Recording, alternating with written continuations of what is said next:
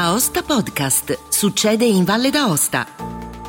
Un cordiale saluto da Angelo Musumarra. In questo podcast potete ascoltare la discussione avvenuta nel corso della riunione consigliovale di giovedì 22 settembre sulle procedure per l'affidamento della gestione della struttura di Saint Marcel per l'accoglienza dei profughi ucraini, presentata dal consigliere Andrea Manfrin con le risposte del presidente della regione Eric Laveva. Buon ascolto. Con questa interpellanza eh, trattiamo un tema che abbiamo trovato di assoluto interesse e eh, come dire, di assoluta ehm, potremmo dire originalità, ovvero con eh, eh, quelle che sono le procedure che noi conosciamo, dopo un periodo diciamo di ehm, eh, potremmo dire rodaggio, ecco, di accoglienza gratuita che i cittadini valdostani hanno fatto sul proprio territorio, la Regione eh, finalmente ha attivato le procedure per come dire, ospitare i profughi ucraini nelle eh, strutture, così come si fa con quelli che diciamo sbarcano sulle nostre coste. Ecco, sono procedure che, bene si sappia, eh, ovviamente sono coperte dai fondi ministeriali, quindi sono soldi del Ministero degli Interni. Ecco, noi eh, abbiamo preso atto di questa, di questa gara, questa gara che ha visto due soggetti partecipare, uno che ha perso e uno che è stato giudicato non idoneo e uno che ha vinto e quindi si è aggiudicato una, ehm, chiamiamolo appalto, per 46 posti per un totale di 437.680,77 euro. Ehm, e questa struttura, con questi 46 profughi, è localizzata nel comune di Donnas. Faccio un inciso, non c'è scritto nella procedura perché si dice che se si dice in giro dove sono chissà cosa può succedere, ma noi sappiamo, abbiamo informazioni certe sulle quali che ci, ci collocano la struttura nel comune di Donnas. Ecco, immaginate quale sia la nostra curiosità quando ci rendiamo conto che una nuova struttura viene aperta e viene aperta nel comune di Saint-Marcel. Viene aperta nel comune di Saint-Marcel con un numero imprecisato di persone ospitate ma la cosa più curiosa è che non risultano procedure per l'affidamento, perlomeno nella sezione che viene utilizzata del sito della Regione, che appunto è relativa alle immigrazioni e all'accoglienza, non sussistono, non ci sono, non esistono procedure evidenziate con le quali si possono accogliere queste persone. Quindi non se ne conosce il numero, non si conosce chi le ospita, non se ne conosce la spesa e quant'altro.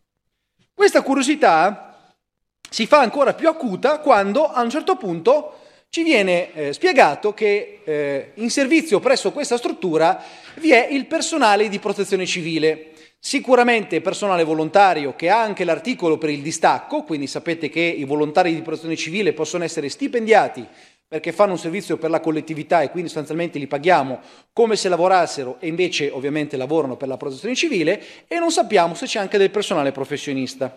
Ci sono molte figure, ci sono i cuochi, ci sono gli autisti, ci sono quelli che fanno pulizie e quant'altro. Quindi ci troviamo con una struttura di cui non conosciamo nulla e che sicuramente ci solleva qualche interrogativo, perché pensare che ci siano strutture che vengono autorizzate con procedure e pagate dal Ministero è una cosa e la procedura ha una certa trasparenza perché viene pubblicato tutto sul sito e quant'altro. Trovarci invece a che fare con una struttura che non sappiamo come viene affidata, a chi viene affidata e soprattutto con quali costi è una criticità. Il tema costi è sicuramente quello più importante. Lo abbiamo detto all'inizio.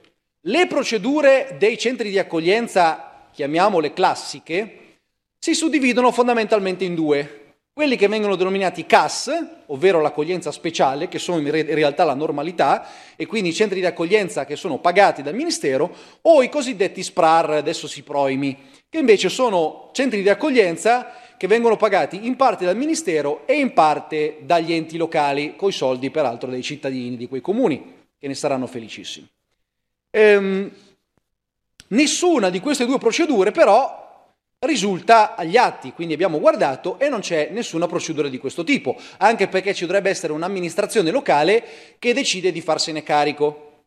Quindi, siccome queste due, comunque, due modalità di accoglienza sono entrambe eh, in parte o in tutto in parte sostenute dai soldi del Ministero e quindi i valdostani non sborsano un euro, ci è sembrato particolarmente curioso che del personale di protezione civile, volontario o professionista, venisse attivato per rendersi disponibile presso questi centri.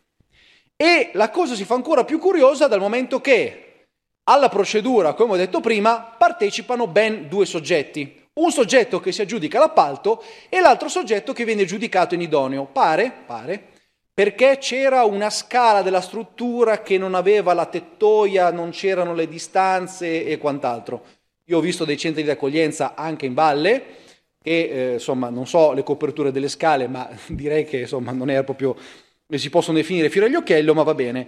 La cosa, eh, come dire, curiosa è che i soggetti che hanno partecipato hanno ospitato gratuitamente 11 persone a proprie spese, pagando le bollette, pagando da mangiare, pagando i consumi, pagando i trasporti, senza che venisse loro riconosciuto nulla, giustamente, hanno messo a disposizione la loro struttura e poi hanno detto, visto che adesso ci sono i soldi ministeriali, almeno un piccolo ristoro delle spese, partecipano a questa gara, vengono giudicati in idonei.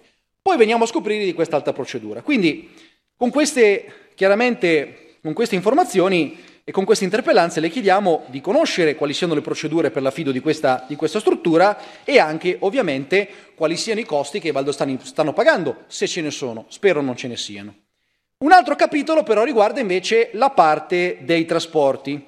Come molti colleghi ricorderanno, in quest'Aula abbiamo trattato di una legge che riguardava il trasporto proprio dei, dei cosiddetti profughi e eh, il gruppo che mi onoro di rappresentare non votò quella legge perché evidenziò una cosa, ovvero che nelle procedure ministeriali la cifra di, eh, eh che, che, copre i trasporti è già ricompresa, quindi nei famosi 28,32, qualcosa euro al giorno a persona, che vengono riconosciute a quelle caritatevoli cooperative che si occupano di fare questa accoglienza, eh, sono già riconosciute quotidianamente, sono 60 centesimi al giorno per persona che devono coprire i trasporti.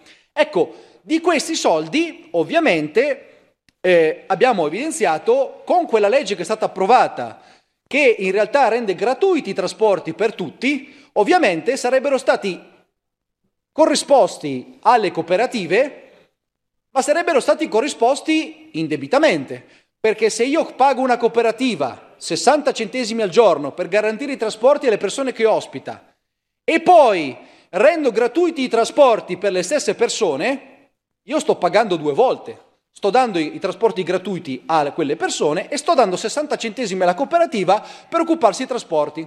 Quindi in occasione di quella legge, lei, quando le facciamo notare questa questione, ci disse, rimane il fatto e condivido quanto detto dal collega, che nel momento in cui si ha la gratuità il ragionamento sui 60 centesimi vada fatto, nel senso che questo nella delibera attuativa è un ragionamento che bisognerà in qualche modo affrontare e destinare quei 60 centesimi in modo diverso perché non è corretto che ci siano doppie spese pubbliche sullo stesso servizio. Questo accadeva prima dell'estate. Quindi prima dell'estate, e sono passati diversi mesi, si diceva che bisogna fare una delibera applicativa, attuativa, per direzionare meglio quei soldi. Ecco, anche con questa interpellanza le chiediamo se lei lo ha fatto o se le cooperative continuano a percepire indebitamente, adesso anche sui, sui profughi ucraini, quei soldi. Sì, le domande sono sicuramente pertinenti, credo che sia l'occasione, l'opportunità per chiarire un po' procedure che sono oggettivamente complesse e anche gestite nell'emergenza, quindi con un susseguirsi anche di procedimenti e di ordinanze da parte del, del capo della protezione civile nazionale che si susseguono ancora tutt'oggi, ce n'era una ieri in, in analisi eh, per un, in testo preliminare che ci è stato inviato, che sarà discusso eh, in una prossima riunione anche della conferenza delle regioni. Ma le questioni sono un pochettino diverse, nel senso che c'è un sistema diciamo, di accoglienza eh, strutturata e strutturale, che è quella di CAS, che sono i centri di accoglienza straordinaria, o i SAI, che sono eh, il sistema di accoglienza e integrazione. Sono questi due nuclei che oggi sono definiti e gestiti diciamo, per l'accoglienza ordinaria, quindi che hanno a che vedere ovviamente con l'emergenza ucraina, ma non solo, nel senso che sono eh, sistemi strutturati sul territorio nazionale. Ovviamente l'emergenza ucraina ha richiesto, mh, per il grande numero insomma, di, eh, di, profughi che sono arrivati sul territorio nazionale in eh, relativamente anche poco tempo e ne stanno ancora arrivando, fortunatamente pochi in Valle d'Aosta, ma ci sono delle realtà, tra l'altro abbiamo fatto il punto proprio in questi, in questi giorni, in questa settimana, col tavolo eh, per, per, la gestione dell'emergenza. Ovviamente il sistema diciamo, um, strutturale dell'organizzazione dei, del, dei, profughi non era, non era, e non è assolutamente sufficiente a garantire i posti eh, per tutti i profughi che stanno arrivando dal territorio ucraino.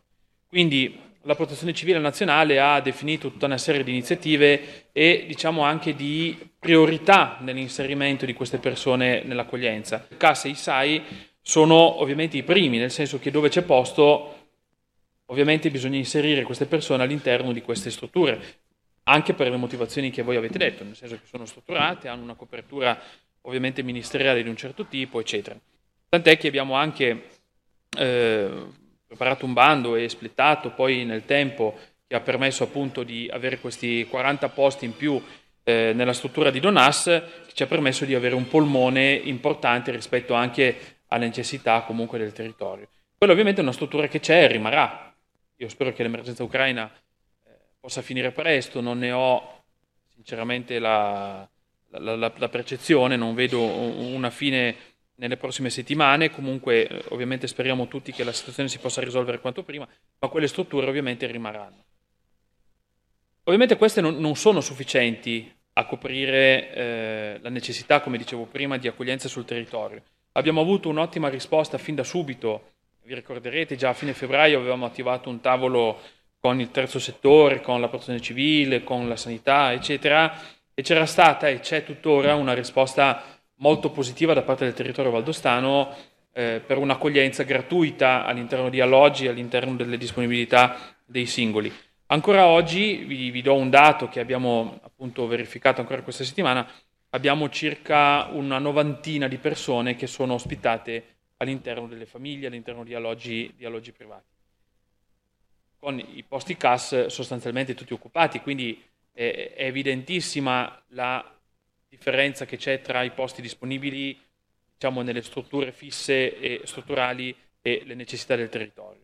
Quindi la protezione civile ha il compito di trovare altre soluzioni. Era stato fatto eh, un accordo già fin dai primi mesi con la DAVA per un, una collaborazione con, con alberghi, quindi con l'inserimento di queste persone all'interno degli alberghi Disponibilità che ovviamente nel corso dell'estate è, è venuta un po' meno perché gli alberghi fortunatamente erano eh, occupati dagli ospiti, dai turisti e ne siamo, ne siamo, ovviamente ben contenti. Questo ha creato la necessità di, eh, di, trovare altre soluzioni e una soluzione che la protezione civile ha individuato è questa appunto della struttura di, di Saint Marcel, che è una struttura di proprietà dell'Istituto Diocesano per il sostentamento del clero che ha messo a disposizione questa struttura inizialmente per 90 giorni a partire dal 29 luglio. Quindi è stata utilizzata, voi avete fatto il sopralluogo mi pare a metà agosto, effettivamente c'erano due famiglie, attualmente si sta svuotando anche perché quella struttura oggettivamente ha dei costi importanti anche in previsione dell'autunno e dell'inverno anche a livello di, di riscaldamento eccetera. Però, e lo dico subito, poi lo chiarisco, non sono soldi dei valdostani. Questo va chiarito. Il sistema di protezione civile prevede appunto ovviamente la copertura all'interno delle strutture ministeriali con i fondi CAS, eccetera. Per tutte le altre, quindi anche nel caso in cui avessimo dovuto ospitare le persone all'interno degli alberghi, sarebbe stata la contabilità speciale della protezione civile, poi dietro, a seguito di rendicontazione eh, da parte dei nostri uffici, eh, queste, queste, queste, risorse sarebbero state ovviamente eh, versate direttamente del, dalla, dalla contabilità speciale della protezione civile. Vengo però anche alla risposta delle domande puntuali, Vabbè, sulle, sulle, procedure, credo di averlo detto, sul titolo, a quale titolo venga mobilitato il personale professionista o volontario della protezione civile, questo segue un po' ovviamente eh, quello che dicevo, cioè le, mh, sia le deliberazioni del Consiglio dei Ministri che eh, le ordinanze del Capo della Protezione Civile Nazionale a partire dal 28 febbraio 2022, nel quale è stato dichiarato fino a fine anno lo stato di emergenza legato a, ai profughi ucraini. C'è stata poi un'ordinanza del capo della protezione civile del 4 marzo, la numero 872, che in buona sostanza è quella che ha attribuito ai presidenti, ai presidenti delle regioni eh, il ruolo di commissario eh, per, per la gestione dell'emergenza. Con mio decreto ho poi attribuito al capo della protezione civile il ruolo di soggetto attuatore per la gestione di questa, di questa emergenza e in base a queste disposizioni quindi il personale ovviamente professionista e volontario eh, della protezione civile viene attivato dal soggetto attuatore a seconda delle esigenze operative di gestione eh, che, che, il territorio richiede. Insomma. Eh, per quanto riguarda invece i volontari di protezione civile, si applica l'articolo 39 del decreto legislativo 1 del 2018 eh, che reca la disciplina, ma che, che, che voi conoscete, eh, reca la disciplina dei rimborsi dei datori di lavoro, eh, pubblici o privati, eh, a carico del Dipartimento Nazionale di Protezione Civile, nel caso in cui queste persone vengano attivate per il servizio, eh, ovviamente, diciamo, attivo. Ecco. Si chiede poi quali siano i costi complessivi della struttura di San Marcello e se questi costi siano eh, riversati sull'amministrazione regionale. Il costo complessivo è di circa 250 euro al giorno. A seguito di un confronto che abbiamo avuto col sindaco di San Marcello, eh, la struttura di Plut è stata utilizzata per un massimo di 20 persone, in realtà non siamo mai arrivati a 20 persone e come dicevo l'andamento sarà di uno svuotamento. I costi invece di funzionamento della struttura, lavanderia, servizi di pulizia, forniture di generi alimentari, eh, che sono stati affidati sempre dal soggetto attuatore tramite eh, affidamenti a, eh, e accordi, insomma accordi quadro, a dite diverse ammontano a 3.800 euro. Come vi dicevo, questi, questi, questi fondi saranno rendicontati e eh, ai sensi delle diverse circolari che non vi cito, insomma, del, del Dipartimento Protezione Civile Nazionale saranno poi rendicontati e ci sarà un rimborso da parte del, del Dipartimento stesso. Sulla questione trasporti, anche qui mh, è vero, ne avevamo parlato quando abbiamo approvato la legge, abbiamo anche fatto le, le dovute verifiche, anche qui sono situazioni diverse, nel senso che i eh, 60 centesimi al giorno che fanno parte giustamente dei 28 euro è stato verificato poi a seguito anche dell'approvazione della legge proprio per le attuazioni eh, previste in legge, in realtà è specificato in maniera chiara questi 60 centesimi a cosa, a cosa si, si, riferiscono. E sono, come giustamente diceva il collega Manfrin, sono 60 centesimi che vengono versati alla cooperativa che gestisce eh, queste persone, ma sono 60 centesimi che servono diciamo, per gli spostamenti come dire, necessari, e cito testualmente, per il raggiungimento degli uffici di polizia, dell'autorità giudiziaria, della Commissione territoriale per il riconoscimento della protezione internazionale, nonché delle strutture sanitarie secondo le indicazioni del medico responsabile del centro. Quindi diciamo sono spostamenti che eh, sono necessari per diciamo, la, eh, la, la, gestione eh, ordinaria e le necessità diciamo, eh, ordinarie di queste persone.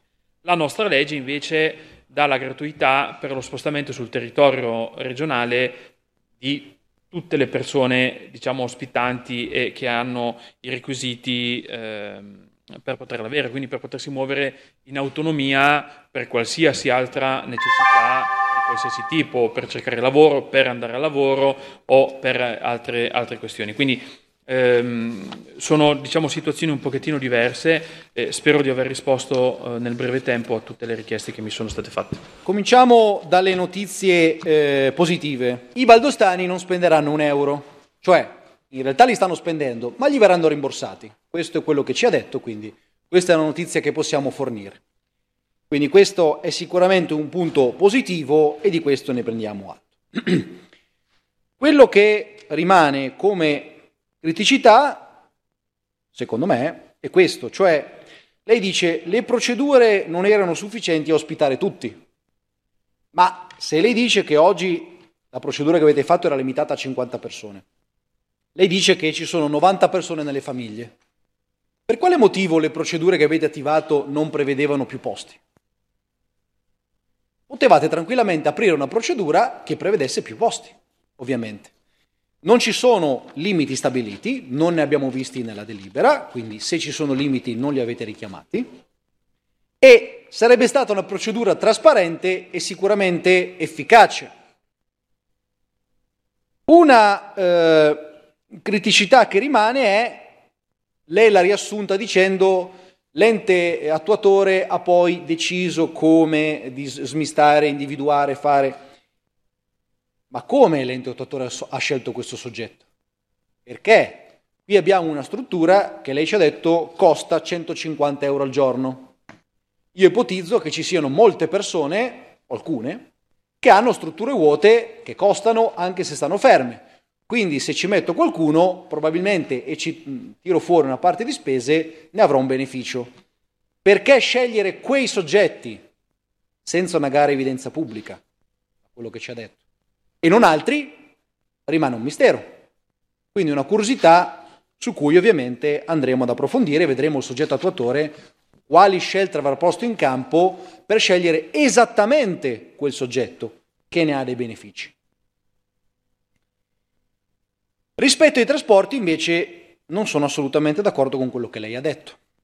Vede, ci sono tre voci distinte rispetto alla stima dei costi medi che vengono fatte per l'accoglienza e ricordo anche questo distintamente, quando noi sollevammo la questione dei trasporti e dei soldi indebitamente percepiti dalle cooperative in quest'Aula, lei ci disse di essersi confrontato con i servizi di prefettura e di aver effettivamente verificato che quei soldi lì avrebbero dovuto essere utilizzati in maniera diversa perché erano destinati a quel servizio. La garanzia dei trasporti è una cosa, il servizio di trasporto è un altro. Se lei va a guardare la stima dei costi medi al punto numero 5, troverà servizio di trasporto, listini di riferimento di convenzioni stipulate da centrali di committenza regionali riferiti al servizio di noleggio con conducente, ipotizzando un numero 12 viaggi per migrante l'anno di circa 30 km ciascuno. Cioè la stima che i trasporti presso la questura, presso l'ospedale, presso quell'ufficio, vengono fatti sulla base di questa valutazione. Significa che questo costo di trasporto per il sbrigo dei documenti e quant'altro è già stimato all'interno dei costi medi. Mi pare, adesso vado a memoria, ma che ci sia una cifra che indicativamente è di 300 euro, mi pare così, mh, mm, eh, diciamo, eh, generica, che viene stabilita per il trasporto. Quei 60 centesimi al giorno, che potrebbero essere un viaggio ogni due giorni, se il biglietto del, del, del, dell'autobus costa un euro e qualcosa, non possono servire per andare tutti i giorni in questura, perché i profughi non vanno tutti i giorni in questura o, tutti, o un giorno ogni due all'ospedale o un giorno ogni due in ufficio. Se stanno qui un anno, non è che 150 giorni sono in giro in questura, in ufficio, all'ospedale, dal dentista eh, e, e, o a fare i massaggi avranno un numero di trasporti che è coperto, ma tutti gli altri evidentemente li utilizzeranno per spostamenti che loro ritengono opportuni. Questo significa che loro gratuitamente utilizzano il nostro sistema di trasporti, ma dall'altra parte che noi stiamo dando 0,60 centesimi cada uno al giorno alle caritatevoli cooperative. Ovviamente non ci guadagnano, eh, loro lo fanno perché ci credono, loro accolgono perché hanno la convinzione di poter migliorare il mondo e non certo di guadagnarci. Allora, siccome loro hanno questa convinzione, lasciargli, abbiamo fatto un calcolo rispetto alle persone presenti in Valle d'Aosta, circa 18.000 euro da giugno ad oggi, obiettivamente ci sembra un po' eccessivo.